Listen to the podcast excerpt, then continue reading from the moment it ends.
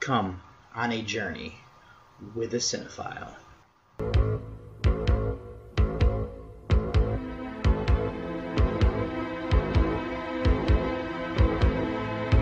Wake up, sucker.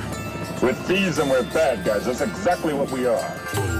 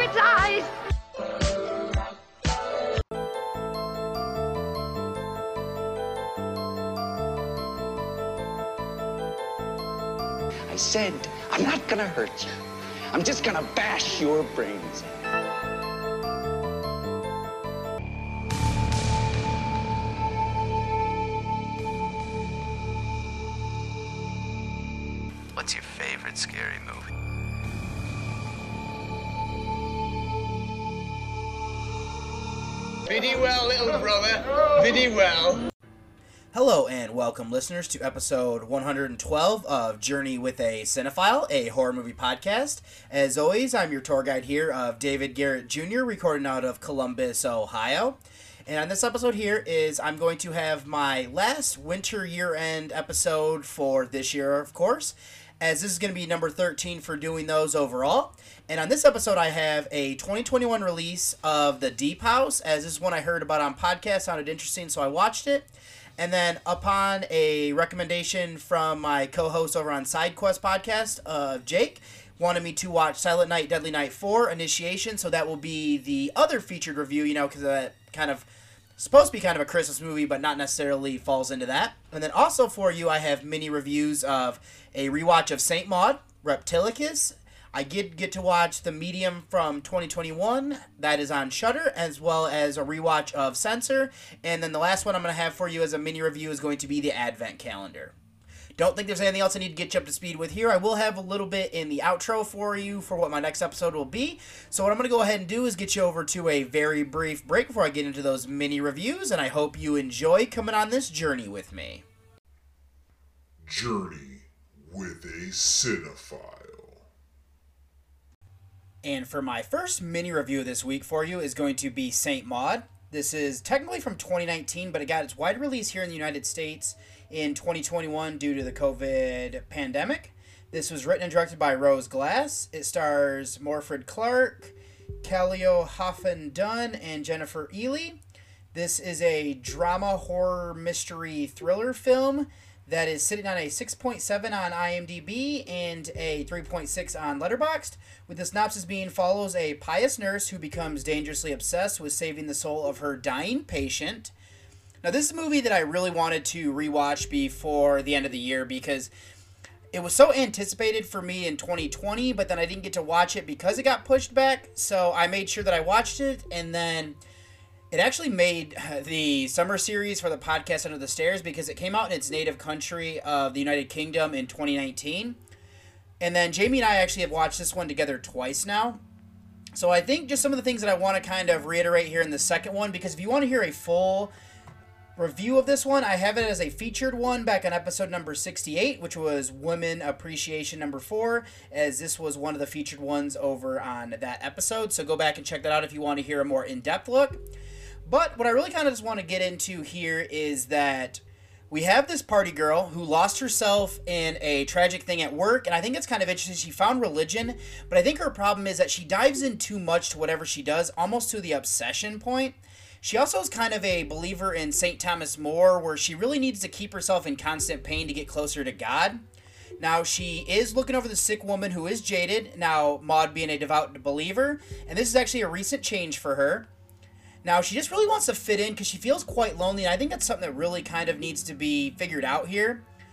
And then we get to see that as well about her past and everything through a former coworker who's surprised that she's actually still practicing medicine because of everything that happened. And then we have a big guy who kind of points things out there as well. And I do think that Jamie is right that we have this overachiever who failed, and because she failed at something, it really kind of struck her. I also don't think she fits in very well, so she does whatever she can, whether it's, you know, going too full into drinking and then, you know, blacking out and doing things she doesn't remember, or in this case, you know, going to religion where she ends up making some horrible decisions and everything.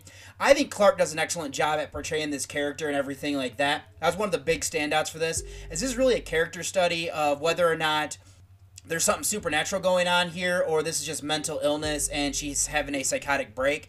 I think what we see at the end really kind of drives home the truth of this movie, and I think that does an excellent job there, especially because we get to see what Maud thinks she's seeing as well as what is really going on in a brief vision. So I think this one was hard not to come in with high expectations for me, but I do think there was still some there. This movie definitely gave me exactly what I wanted. We are towing the line of whether there's something supernatural is happening or it's someone having a mental break. As I said, I think the performance from Maud really sells either explanation. The rest of the acting helps push it to where it ends up. I think the effects that we get are effective, and the sound design is great, and the soundtrack worked for that as well. So I think this is a good movie. I'm glad that I finally had the chance to revisit this as it solidifies where I was previously. This is one of the best horror films that I've seen for 2021.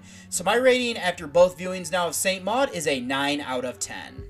And then up next for you I have Reptilicus. This is from 1961. This was directed by Poul Bang and Sidney W. Pink. Now, Sidney W. Pink also came up with the original story and wrote the American version of the screenplay, but Ib Melchior wrote the original screenplay.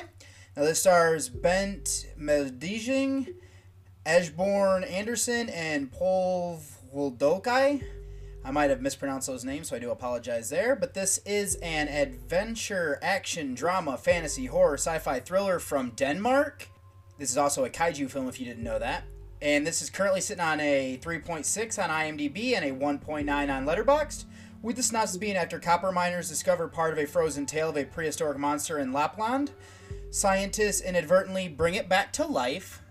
So it's a movie that I'd known about for as long as I can remember. A VHS that my parents bought had a trailer for this movie on it, and I had never seen it though. Movies like this, one my parents would have had to have wanted to see it or owned it. If not, it would fall into a blind spot. So I'm now watching as part of my odyssey through the ones that I'm doing as well. So this is an interesting movie. From trivia that I'd read, as of 2007, this is the only kaiju movie to come out of Denmark. Now, I grew up loving giant monster movies like Godzilla and the like. This is one that I had never seen, and to reiterate, my parents didn't own this one, and they didn't seek it out for some reason, and that's partially the reason there is my mom has actually gone through things like Gorgo and whatnot, so I'm surprised she hasn't tried to see this one, but I still enjoy these type of movies for the commentary that comes with them. Now that's where I'm going to start. I don't fully believe that the science behind this one makes sense. They reference that lizards can regrow their tails when they've been removed, or that if you cut a starfish in half, it will create two. The problem that I have here is that a lizard's tail will not create a second lizard. I think they have a decent idea here, but they didn't fully think it out. That is something I can let slide though, because I mean, movie logic. It is interesting though that Professor Martins and Dr. Dalby, who are the two guys who are kind of running the study, give this tail a nutrient rich serum. I'm not sure why you would do that outside of keeping the specimen, you know, like alive per se, so they can continue to study it, as they originally think that once it thaws out, it's going to be ruined. The movie is pointing to the fact that they think it will regenerate into whatever its full form is. It feels to me like they're asking for destruction that follows. Now, another bit of commentary here I want to go into is with General Grayson. Now, he is stationed here due to the United Nations from uh, the United States. I can see that, but I also don't think an American would be in charge in another country it almost feels like they're doing this to cater to the American audience. What is even more interesting, though, is that General Grayson becomes so enraged to defeat Reptilicus that he will put lives in jeopardy. This actually feels like the movie is taking shots at Americans. We are known for shooting first and ask questions later. General Grayson bumps heads with how to defeat the monster and some of his decisions create more problems. What I did like, though, is that the best laid plans are foiled by the creature along with a fear from humanity. And then shifting away from the story just slightly here, I'm going to go to the effects. The look of Reptilicus is interesting. It is done practically, which is, you know, due to the era. I like the idea of this being a sea dragon. Denmark has its roots in Norse history and mythology, and I believe that this is one of the countries that had maps with dragons living in certain areas because they didn't fully understand, you know, meteorological type things and like rough seas and stuff to that effect. Now, the American version is problematic with this, though. Professor Martin states it isn't essentially a sea creature. We see, though, that underneath the water it's just fine. I'm not sure why they would take this route. The effects of moving this monster aren't great, and the poison slime it spits is somewhat funny to me. I don't expect a lot, but I've seen movies older than this that do some of these things a bit better, so it is a letdown. But the moving from the effects to the cinematography and the pacing, this movie feels like there's a lot of filler in it. We have General Grayson being shown around town by one of Professor Martin's daughters. This does allow us to look at the city before it is attacked by the creature, so I do enjoy that aspect of it, especially because we do get to come back to some of these establishing shots. I didn't need as much as we got, though, and we also don't need the nightclub scene. It didn't add much other than padding. I'd still say the cinematography was fine despite my issues with some of this as well. Then finally, I'll take this to the acting. I thought that Mijing, or however you'd say that, was fine as Sven. He does fade into the background to the climax, and I actually forgot who he was, if I'm going to be honest. I like that we had Anderson as our professor. He's our expert, but I love that he doesn't know everything. What is interesting is that he's friendly with General Grayson, but he also butts heads with him about how to handle things. And then Voldike was fine. I also thought that Dirch Passer was interesting because he adds comedies that didn't fit for me. I understand that he was a known actor for this, so it does get people into the theater. Then we also have people like Anne Scherner, Mimi Heinrich, Marlies Behrens. I thought they were all fine. They are quite attractive women, so I do think that it kind of adds something there for people. And then we also have Carl Ottosen, who plays his role of General Grayson. It doesn't fully make sense, but I like that he embodies an American military man.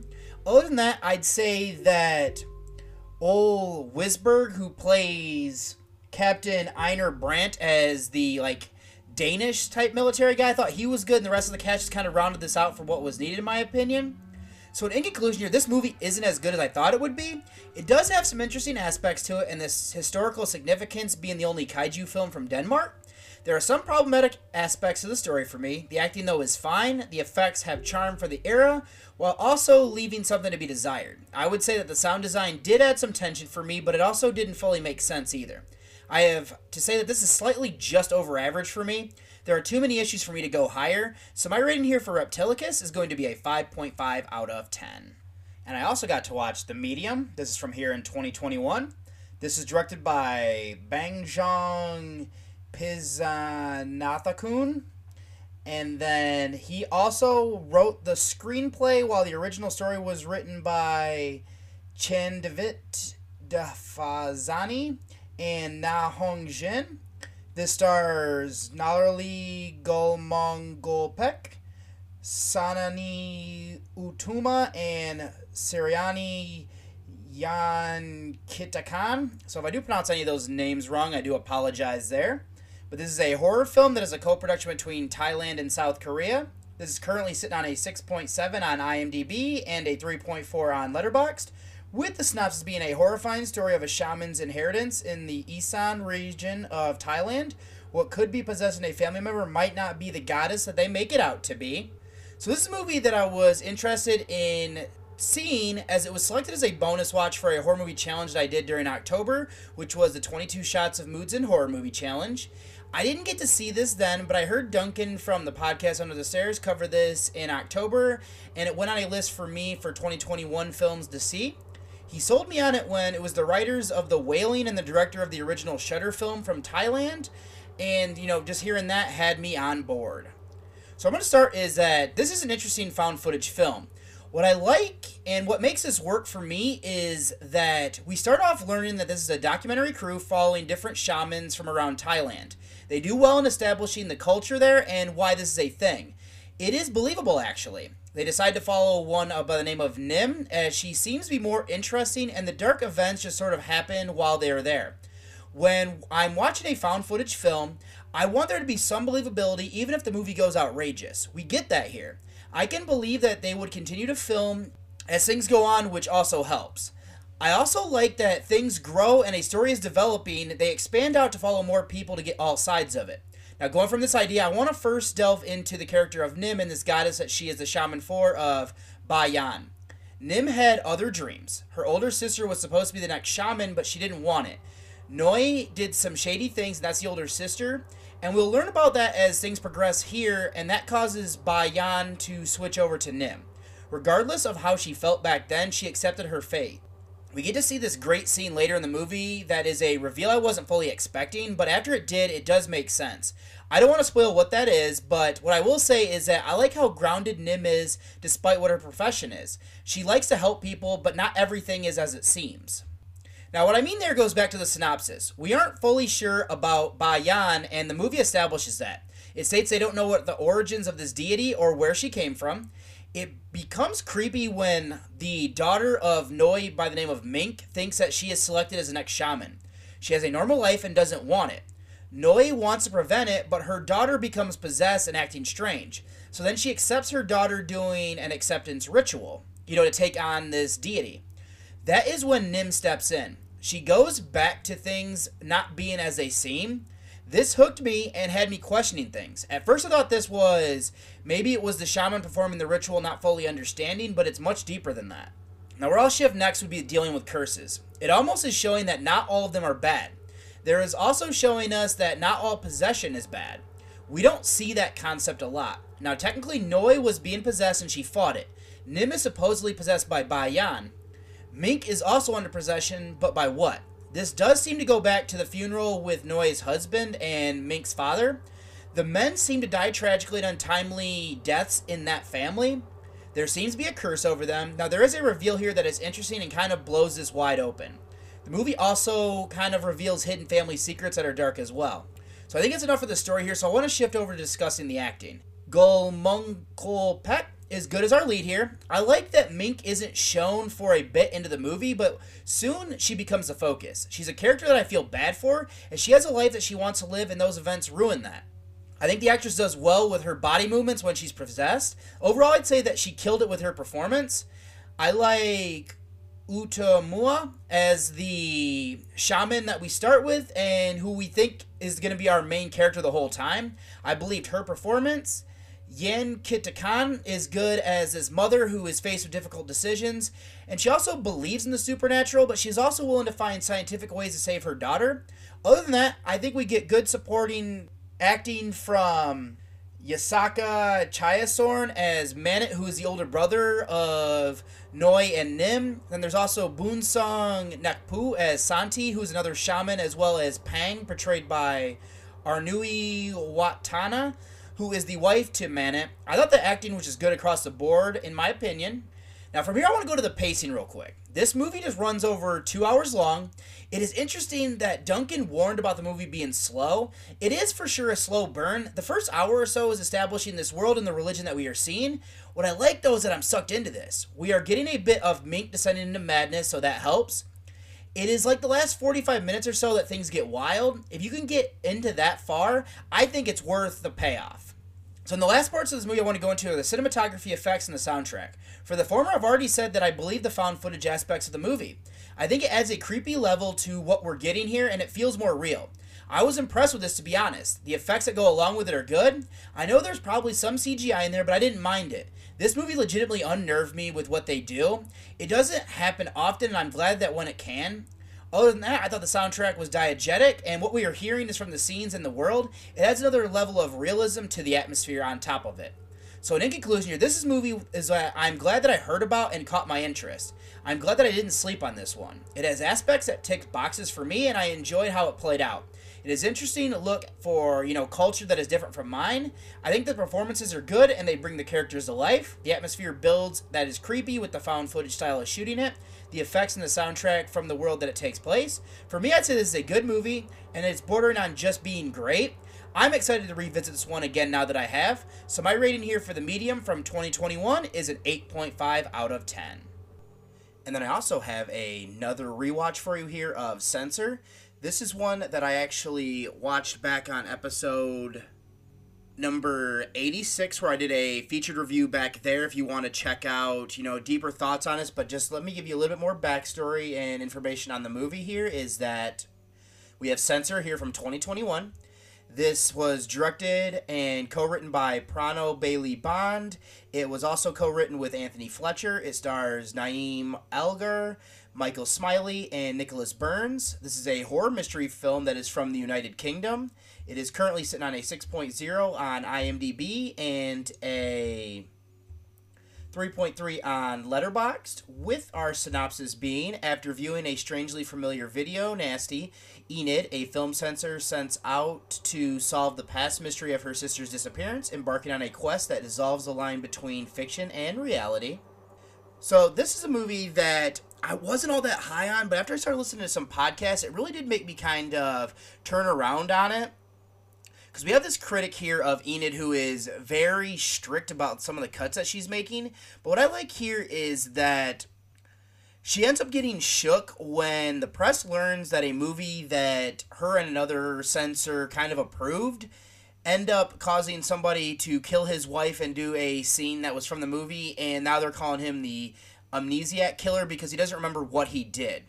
And I also like that she has some issues here that are deep seated because her sister disappeared when they were little kids and they never found any sort of trace and she doesn't seem to necessarily know what happened. So her parents are filing that she has died under, you know, mysterious circumstances, but this makes her set out to try to prove that her sister is still alive and that's when she sees this actress of Alice Lee there was something I heard on a podcast that made me want to rewatch this movie really bad because there is some things that I don't necessarily know if I picked up on the first time around. And looking at it that way, I end up really enjoying this movie much more. I also like that accusations can have bad consequences, and that's kind of what sends Enid down this path that she's on. I also like that in this movie, the focus gets tighter as the tensions rise. And I also like that viewing these video nasties isn't bad for everybody, but there are certain people that if they're mentally unstable and they watch them, and I also kind of think censorship might be a little bit harsh because I think people should watch what they can handle and as for like kids watching things, I think that should fall on the parents not to have the government telling us what to do. So in conclusion here, I liked some parts of this movie originally. It is interesting setting this during the video nasties era in the United Kingdom and giving us a censor that due to her mental state shouldn't be watching these movies that she is and that's another thing I didn't bring up is that a movie that she is watching kind of starts her down this path as well and kind of breaks her a bit because it is so eerily similar to what happened with her and her sister. I like there's a good idea and mystery here. It works even better than after the second viewing. Seeing the breakdown of Enid is good, especially with how well Algar plays the role. The effects that we get are solid, giving it a touch of a sleazy movies that the movie is referencing. I also like the effect cinematography for the climax as well as the conclusion. It is interesting and disorienting. I can't recommend this to everyone. You really need to enjoy slow burn films, and even then, I'm not sure everybody that'll watch this will like it. For me, though, I find this now to be a good movie after the second watch, so my rating here for Censor is an 8 out of 10 now.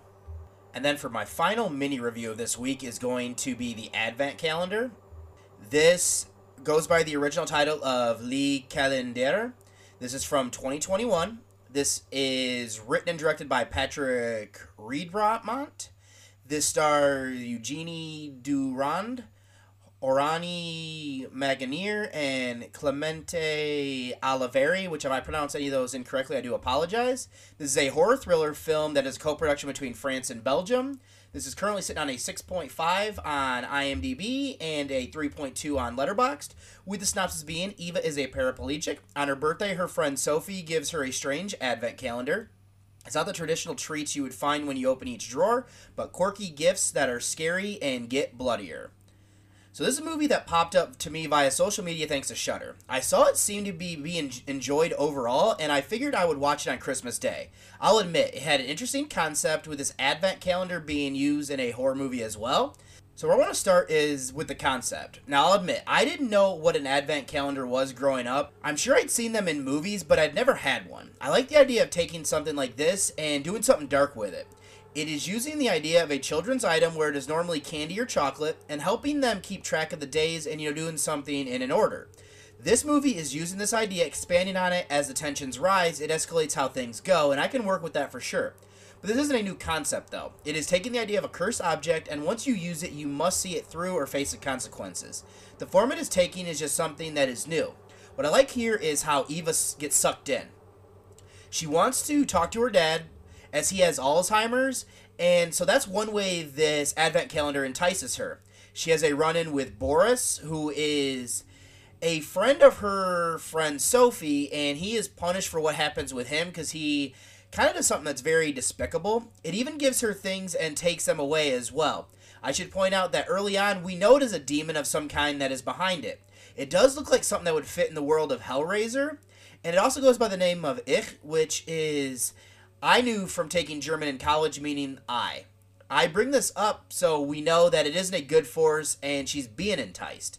How it progresses is good for me. It escalates, and I don't think that it jumps too far ahead for that. It is only when she believes and wants the ultimate prize that it does some horrible things for it.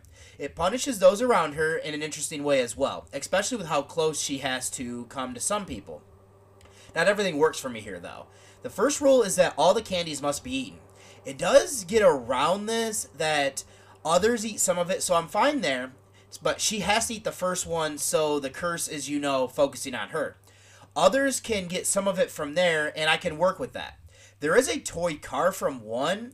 There's a card in another, and even a doll. I understand why the movie uses some of these, as you just don't want necessarily to have her eating everything. It doesn't ruin it, as I was saying, but it does feel like a bit of a cheat for me with how the rules are set up.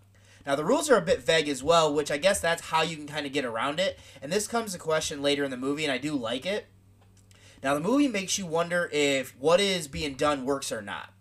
So then I'll move away from the story there and come to the acting, which I did like.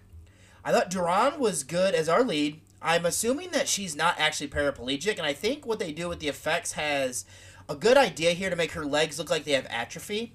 It does well at being someone who is bitter about her plight as well. Her progression as a character to being more ruthless for what she wants is good. This is a character study of her for sure. Then we have her best friend, who was portrayed by Magnier, and I like her as her best friend, and I like that she's also kind of a selfish person as well. She does do some good things for Eva, but like I said, she also does things that she only kind of thinks about herself at times, and I thought that worked for Sophie. I also like Elavari. I'd even say that Yanis Akbri, Cyril Grenier, Vladimir Perrin, Jerome Paquette, Laura Prezagurvik, Isabel Tanakil, and Jean Francois Gerard. I thought they were all good as well for the different things that are needed for these characters. And it also works well to push Eva to where she ends up and then I would also say that the effects, cinematography, and soundtrack for this is where I'll go now. Now, for the former, I thought they were good. The movie went mostly practical with everything that I could see. They don't use a lot of them, from what I could tell. The blood has good color and consistency. The bit of gore that we get was also good. I thought the cinematography was fine. There are some disorienting shots that were used, and we're getting a supernatural element here, so Eva might be one place and end up in others without knowing how. I do like the aspect of the movie for that we aren't getting dreams, but more fuzzy focus of not remembering things, almost like a blackout. Then finally, we have the soundtrack. I thought it worked for what was needed. I thought the sound design works well here, which helps for the atmosphere. So, in conclusion, this is an interesting Christmas horror movie. Outside of the calendar, we aren't getting a lot of those elements, but I'm wondering if part of this is that it's from France and Belgium. Watching this as American could be why. Regardless, I like the cursed object and the entity behind it. We don't learn a lot about it, but we don't necessarily need it either. We get an interesting ending with this, and the acting from Durand was good as our lead, and I think the rest of the cast pushes her to where she ends up. The effects and cinematography were good to me. I also thought that the soundtrack and design helped to build the atmosphere. For me, I thought this was an above average movie that is just missing out on being good, and this is one I will definitely revisit for sure. So, my rating here for the Advent calendar is going to be a 7.5 out of 10. So, what I'm going to go ahead and do is now get you over to the trailer of my first featured review. So here we are in southwest France.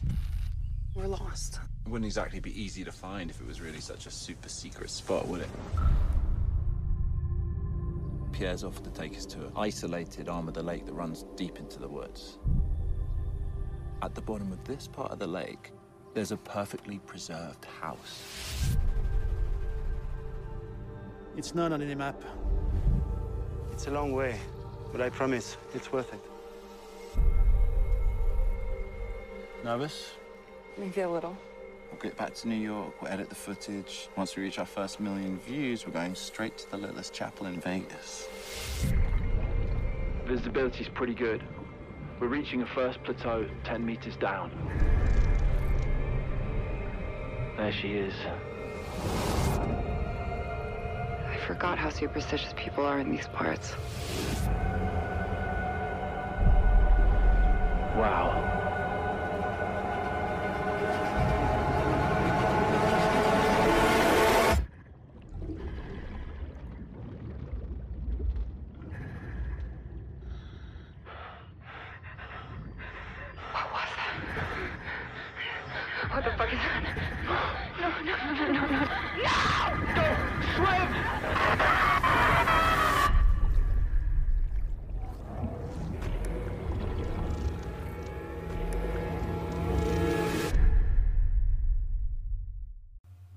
And for my first feature review, I have The Deep House. This is from here in 2021. This was co directed between Alexander Bustillo and Julian Marie. They co wrote the screenplay together, but then the English screenplay adaptation is done by Julian David and Rachel Parker. This movie stars Camille Rowe, James Jagger, and Eric Savin, while also featuring Alexis Servaes, Anne Claessens, Carolina Massi, Marie Kafir, and Marie Bernard. This is a drama horror mystery thriller film that is a co production between France and Belgium.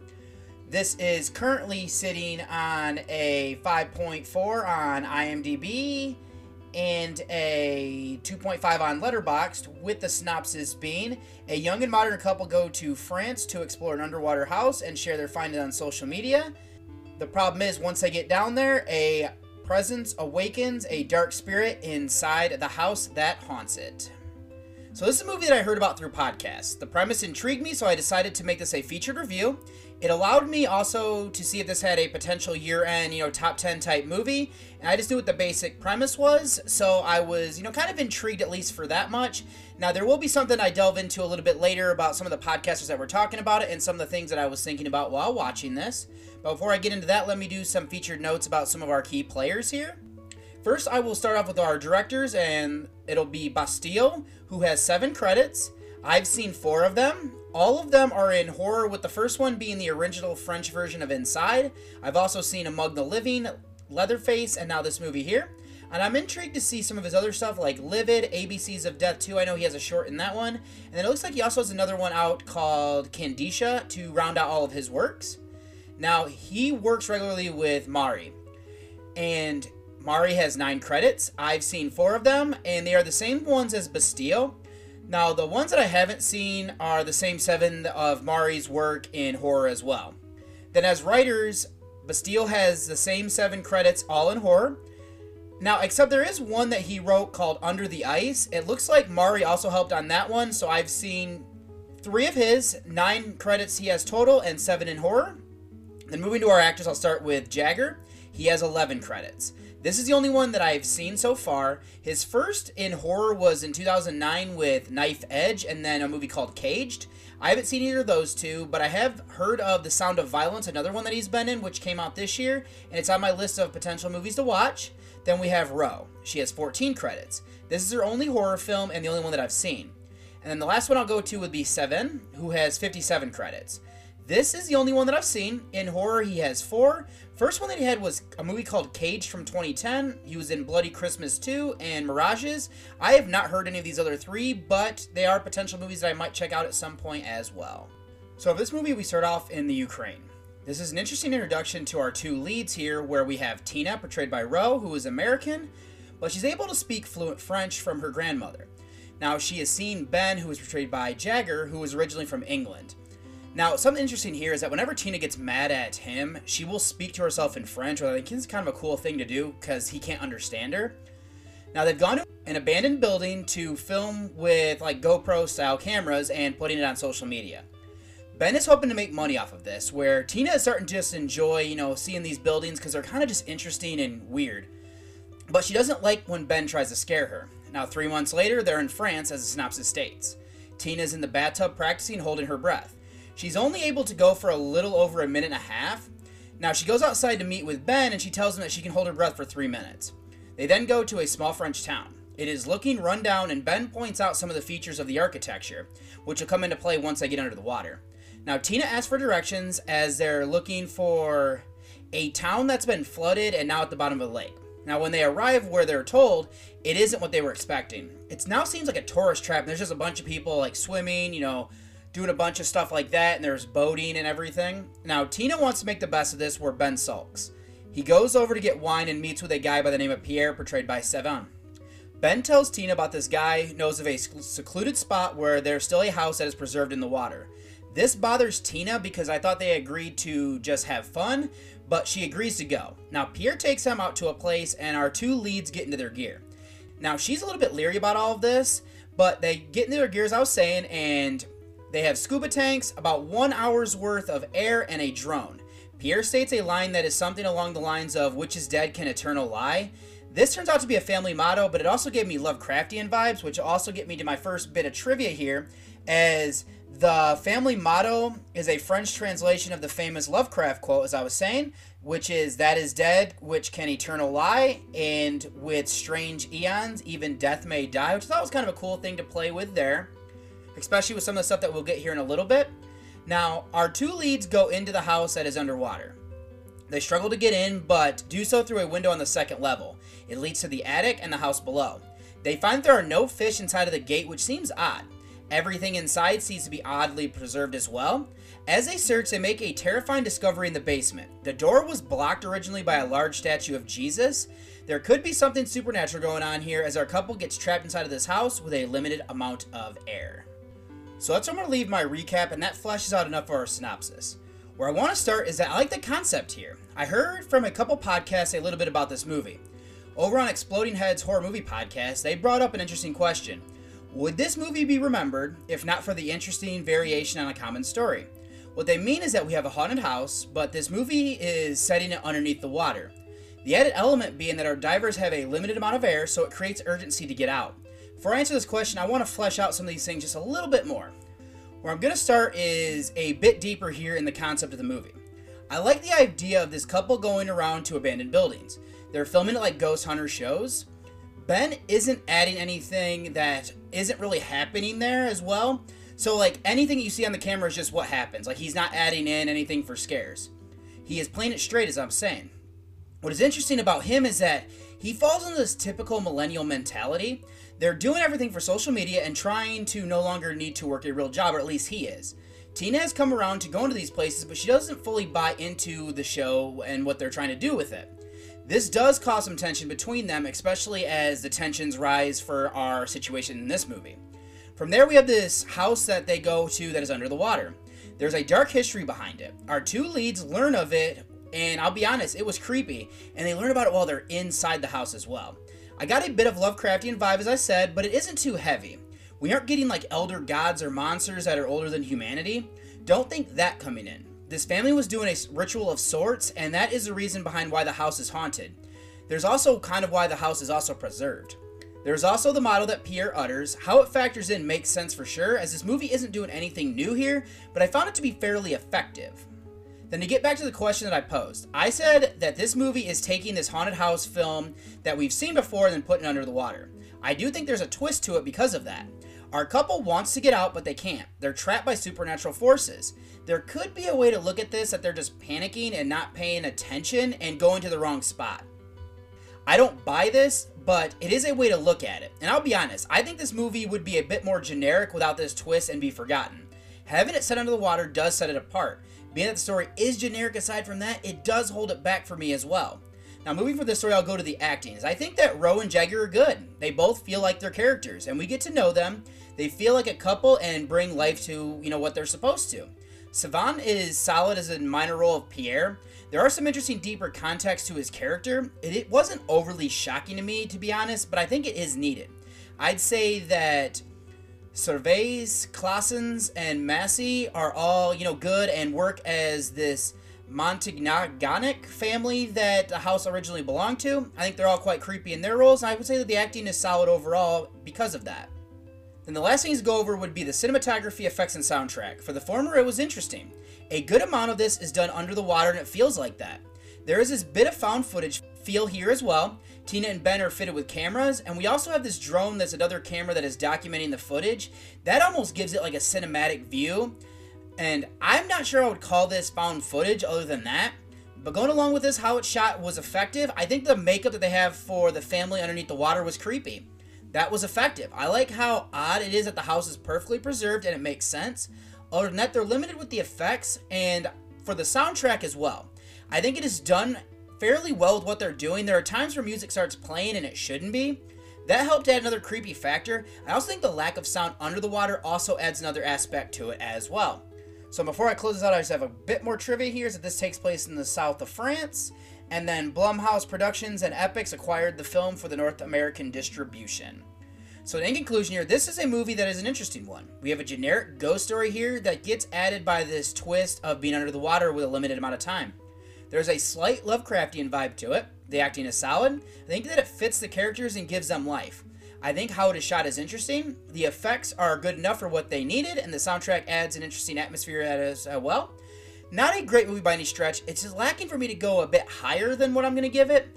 I'd say this is an above average movie, just missing out on being good for me. So my rating here for The Deep House is a 7.5 out of 10. Not going to do a spoiler section, so let me get you over to the trailer of my second featured review. A bizarre event. This would make a great story. For her, it was the chance of a lifetime. I work for the LAI. I'm an investigative reporter. There's got to be some logical explanation for the burning. But some questions Get away from me! Leave me alone! are better left unanswered. What happened? Are you all right? Ah! The woman who jumped. She was my daughter. But now you've come to take her place. Make your fear real. Get it out. It's the night you've been waiting for. Kill the man. Become a whole woman. The night you've been screaming for. This is the final step. Silent Night, Deadly Night 4. Initiation. You're one of us now. Join the club. And for my second featured review on this episode is going to be Silent Night, Deadly Night 4 Initiation. This is from 1990. This was directed by Brian Yuzna, who also helped come up with the story along with S.J. Smith, Arthur Gorson, and Richard N. Gladstein, but Zeph E. Daniel was the one who actually wrote the screenplay. This stars Clint Howard, Neith Hunter, and Tommy Hinkley, while also featuring Hugh Fink, Richard N. Gladstein, Reggie Bannister, Allyce Beasley, Glenn Chin, Maud Adams, Janine Bates, Laurel Lockhart, Ben Slack, Conan Yuzna, Marjean Holden, Ilsa Setzel, David Wells, Danny Klein, and Ashley. This is a horror film that is from the United States. It is currently sitting on a 3.9 on IMDb and a 2.5 on Letterboxd, with the synopsis being a reporter investigating the bizarre death of a woman who leaped from a building in flames finds herself mixed up in a cult who are making her part of their sacrificial ceremony during the Christmas season. So this is a movie that I got turned on thanks to podcasts. I caught the original one at the Gateway Film Center a few years ago and then watched the sequel to that one. It is interesting is that I just covered the third one over on SideQuest with Jake and he recommended me seeing this one. I decided to go ahead and make it a featured review due to it being a Christmas movie technically. So before I get into the movie itself, let me do some featured notes on the key players here. Is that I'll start off with our director of Yuzna. He has 14 movies that he's directed. Of them, I've seen seven. All of his works have been in horror, with his first one being Society, followed by Bride of Reanimator, this movie here, Return of the Living Dead 3, and then I've also seen all of those, obviously, and I've also seen The Dentist, Beyond Reanimator, and Beneath Still Waters. Now, one that I'm really kind of curious to check out is Necronomicon, because I have not seen that one yet, but I've heard some interesting things about it, and I do love me some Lovecraft. Then moving to our writers, I'll start with Gladstein. He has two credits. This is his first and only horror movie. Now, in 2012, he did a movie called Time Being, and that's one that I haven't seen yet, but it looks like it might have like Frank Langella as well as another actor that I enjoy. Drawing a blank on what his name is at the moment. And then to Yuzna as a writer, he has seven credits, and I've seen four. Out of genre, he did Honey, I Shrunk the Kids. Now, in horror, he wrote Bride of Reanimator, this, the movie sequel that I haven't seen yet, and then Beyond Reanimator. I haven't seen the last in the series, as I was saying, Necronomicon or Takut, Faces of Fear. Now, there is then Gorson, who has two credits. It's this movie here in Silent Night 3. Keith has five credits, and I've seen three of them. All are in horror with Society as the first. He also did Bride of Reanimator in this movie here. Now, his last two are Dementia and The Girl Next, and I haven't seen these last two as of this recording.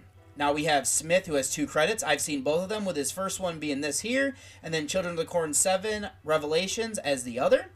And then on to Howard, that is Clint Howard. He has 151 credits. The earliest one that I've seen is that he did a voice in the Jungle Book, like the original one from Disney. I've seen 24 of his movies. Now, in horror, he has 33. The first that I haven't seen was Evil Speak. That would be the earliest one out of everything that he's done. In the genre, I've seen 10 of his horror films with Carnosaur, Leprechaun 2, Ice Cream Man, House of the Dead, Rob Zombie's Halloween, just to name some of them. And then I'll go next to Hunter, as she has 11 credits. I've seen four. Five are in horror. I've seen her in Near Dark, Fright Night Part 2, this, and Carnosaur 2. The only one that I haven't is Silent Night, Deadly Night Part 5. Then finally, I'll go to Hinkley. He has 20 credits, and I've seen three. His first was The Terror Within, which I haven't seen. He was in Watchers 2 before this one here. And then he was also in a documentary about direct to video movies. Out of genre, though, I've seen him in Ocean's 13 and Leatherheads. So for this movie here, we start off with Ricky, who is portrayed by Howard. Now, he is appearing from an alleyway. He is homeless and finds a burger on the side of the road. He opens it, exposing that it's covered in ants, and this will be something we'll see quite a bit throughout this movie. But it is funny that he's not grossed out by them, but he's grossed out that there's no cheese on it. His attention is drawn to the top of a building where there is a woman on fire. She is pushed off, and Ricky touches her, burning two of his fingers. The odd part is that only her lower half is on fire. We then shift to a hotel room where we have Kim Levitt, portrayed by Hunter, and Hank, portrayed by Hinkley. They're getting hot and heavy, but Kim is distracted by a news report about the woman who died. It turns out they work together. He is a reporter, and Kim does a calendar as well as the classifieds for the smaller paper. She tells Hank that she wants to pitch the idea of writing an article about this woman, but Hank doesn't think it'll go over well with their boss of Eli, portrayed by Bannister, as it seems like it might be a little bit too morbid for their type of paper. Now, she gets quite upset when Eli actually likes the idea and gives it to Hank. Now, Kim talks to with a coworker of Janice, portrayed by Beasley. She decides that since she's up on her work, she's going to go ahead and take the afternoon to investigate what happened. This leads her to the apartment building and the sidewalk where the woman landed. She then meets with Joe, who's portrayed by Chin, who is a butcher. He tells her a bit of what he knows, and he's actually quite sexist in some of his remarks. Kim then goes into a bookstore. There, she is spooked by Ricky and meets the owner of Fima, portrayed by Adams. She states she didn't know the woman, but then she ends up taking a liking to Kim, and she helps her find a book on spontaneous combustion, which is what the reports think happened to this woman, but she also gifts her a book on rituals. Kim doesn't want it, but ends up taking it since it's kind of hard and she's very pushy about Kim having this book. That night, Kim freaks out. She sees a bunch of cockroaches in her sink, and they end up getting her dinner. It gets worse when she thinks that she sees a giant one underneath her couch. We end up seeing it on the wall, and then she goes back into her bathroom. This restless night causes her to miss work in the morning, and Janice checks on her. Instead of going in, she decides she's going to go to this picnic that Fima invited her to, as she can also use it for research. This gets cut short when Hank finds her there. Kim ends up getting what she wants and ends up working with Hank on this article. The deeper she looks into things, the darker it might become for her. She isn't sure what is real and what's not.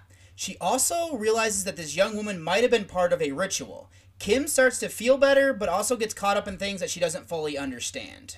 So that's where I'm going to leave my recap. Now, coming into the series, I knew that eventually these movies would not really reference back to the original one anymore. The one prior to this is loose with it, and this one is even more there. It is interesting that the trivia I read in regards to this movie is that originally the idea for the third movie was scrapped by the director, and then it came back to it here for the fourth one.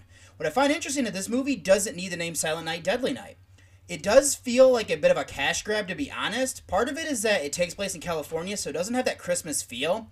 There is a character named Ricky, but I don't think he is the one from part two or three, or I mean, even one for that matter. And I mean, I do have a bit of trivia here for that. Is this marks the first of two times that Howard plays this character named Ricky. He is the only actor to play him more than once, not counting archive footage, and it is unclear if he's playing the same character from the first two films or not, though. So with that out of the way, I do think we have an interesting story here. I'm a sucker for movies with a cult. We get that here, and this one is an all woman's one.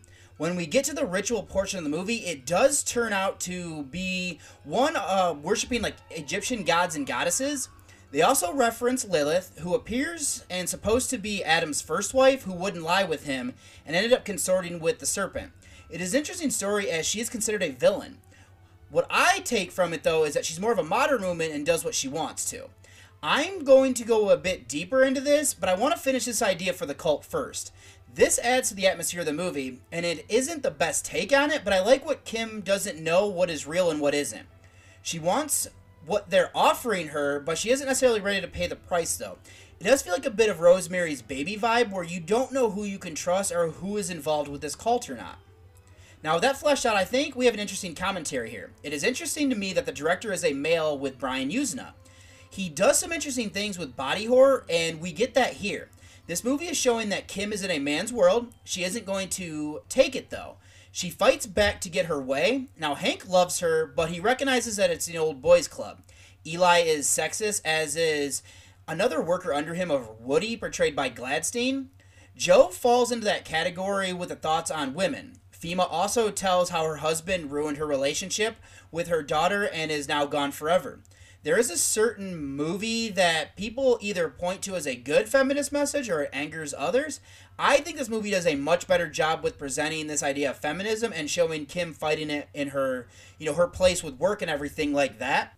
So, and also before I move away from the story here, I have just a little bit more of trivia that I want to share here is that screenwriter Daniel incorporated several ideas and scenarios that he had originally envisioned for his previous film of Society, which Yuzna also directed, but had been unable to fit it into the storyline. The film's US release would predate that of Society by nearly two years, which is kind of interesting there. The basis of the film's script was originally meant for the third movie in the series, but ended up being used here when the makers of that film turned down that script and this marks the first time in the series that it doesn't involve a killer Santa as well. So I think that's good for the story as well as the trivia for it. So I'm going to go next to the effects. Now, since I've already said about it and him using body horror, I saw in the opening credits that Screaming Mad George worked on this, so I was excited. We get these giant insects that are creepy and well done. I think the blood works. Everything was done practically, especially since the era. I was thoroughly impressed by what kind of budget they were working with here and what they could, you know, come to life with it. The cinematography also helps here, and that was well done. But when I see his name, I come to expect that. So next should be the acting. My favorite part of this movie was Howard. He plays this guy who should probably institutionalized, and it is sad that he's homeless. I liked what his character does as the movie develops. Hunter is solid as our lead, and I like what we get to see with her, especially as she descends into madness and not knowing what is real. As she loses it, she is trying to hold it together at work. Hinkley is fine as her boyfriend. He is established and where she wants to be. I think he means well while also doing some annoying things. Adams is solid as leader of the cult. I also like those that are part of it. I was enjoying the cameos from Bannister, Beasley, and the rest of the cast that rounded this out for what was needed. So, in conclusion, here, this movie is better than it has any business being for me. I like the idea of this cult and Kim being pulled into it. There's this question of what's real and what isn't. This cult could be helping her, or it could just be her ambition. social commentary is something I can appreciate. The acting I thought was fine. No one is great, but it works. The effects were good and the cinematography is solid. The soundtrack doesn't necessarily stand out or hurt the movie either. I don't like that it has a Silent Night, Deadly Night name, though. It doesn't fit with the rest of the series and lacks that true Christmas feel. I still say this is probably better than the previous one, and I would just still say that it's just over average though. So my rating here for Silent Night, Deadly Night Part 4, Initiation, is going to be a 6 out of 10. Not going to do a spoiler section, so let me get you over to one last break before I close out the show.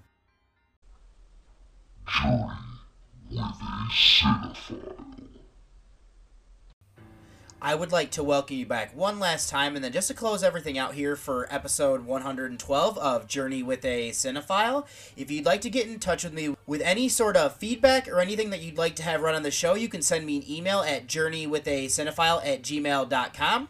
If you'd like to read any of the reviews from this episode or any of the past episodes, that's Reviews of the Dead, and that's horrorreview.webnode.com. If you'd like to become friends with me on Facebook, I'm David Michigan Garrett Jr. On Twitter, I'm Buckeye from Mich. Letterboxd, I'm David OSU, and over there I'll be posting all the reviews for anything that is horror or non-horror alike that I have been watching. And then if you'd like to follow my Instagram, that's David OSU87. And then the Journey with a Cinephile Instagram is Journey with a Cinephile, all one word. And over there, I'll be posting all of the movie reviews for anything that I am reviewing as well. And then what I would ask you to do for the last thing would be that whatever podcatching device you're listening to me on, if you go ahead and hit subscribe so you never miss a new episode, that would be greatly appreciated. As well as you're able to rate and review so I can figure out what I'm doing that you like and what I'm doing that you don't like, just so I can get to more listeners out there as well. So for the next episode is going to be, of course, my year-end episode, since that one is going to fall just into January on that first Monday there, which I believe is the third. So what I'm going to go ahead and do is continue to do re-watches and try to cram in as many new 2021 films that I have not seen yet. And then also on that one, I'm going to do Last Odyssey Through the Ones movie, as that is going to be a movie by the title of Mother Joan of the Angels from 1961. This one sounded quite interesting to me. And then what I'm also probably going to do is also start my trek through the twos, which is going to be what I'm going to be doing for 2022. So I'm not sure what movie I'm going to be watching there. It's probably going to end up being a rewatch, as I believe Nosferatu might have came out in 1922. Not sure yet, but that will be something that I will be visiting as you know the year comes to a close.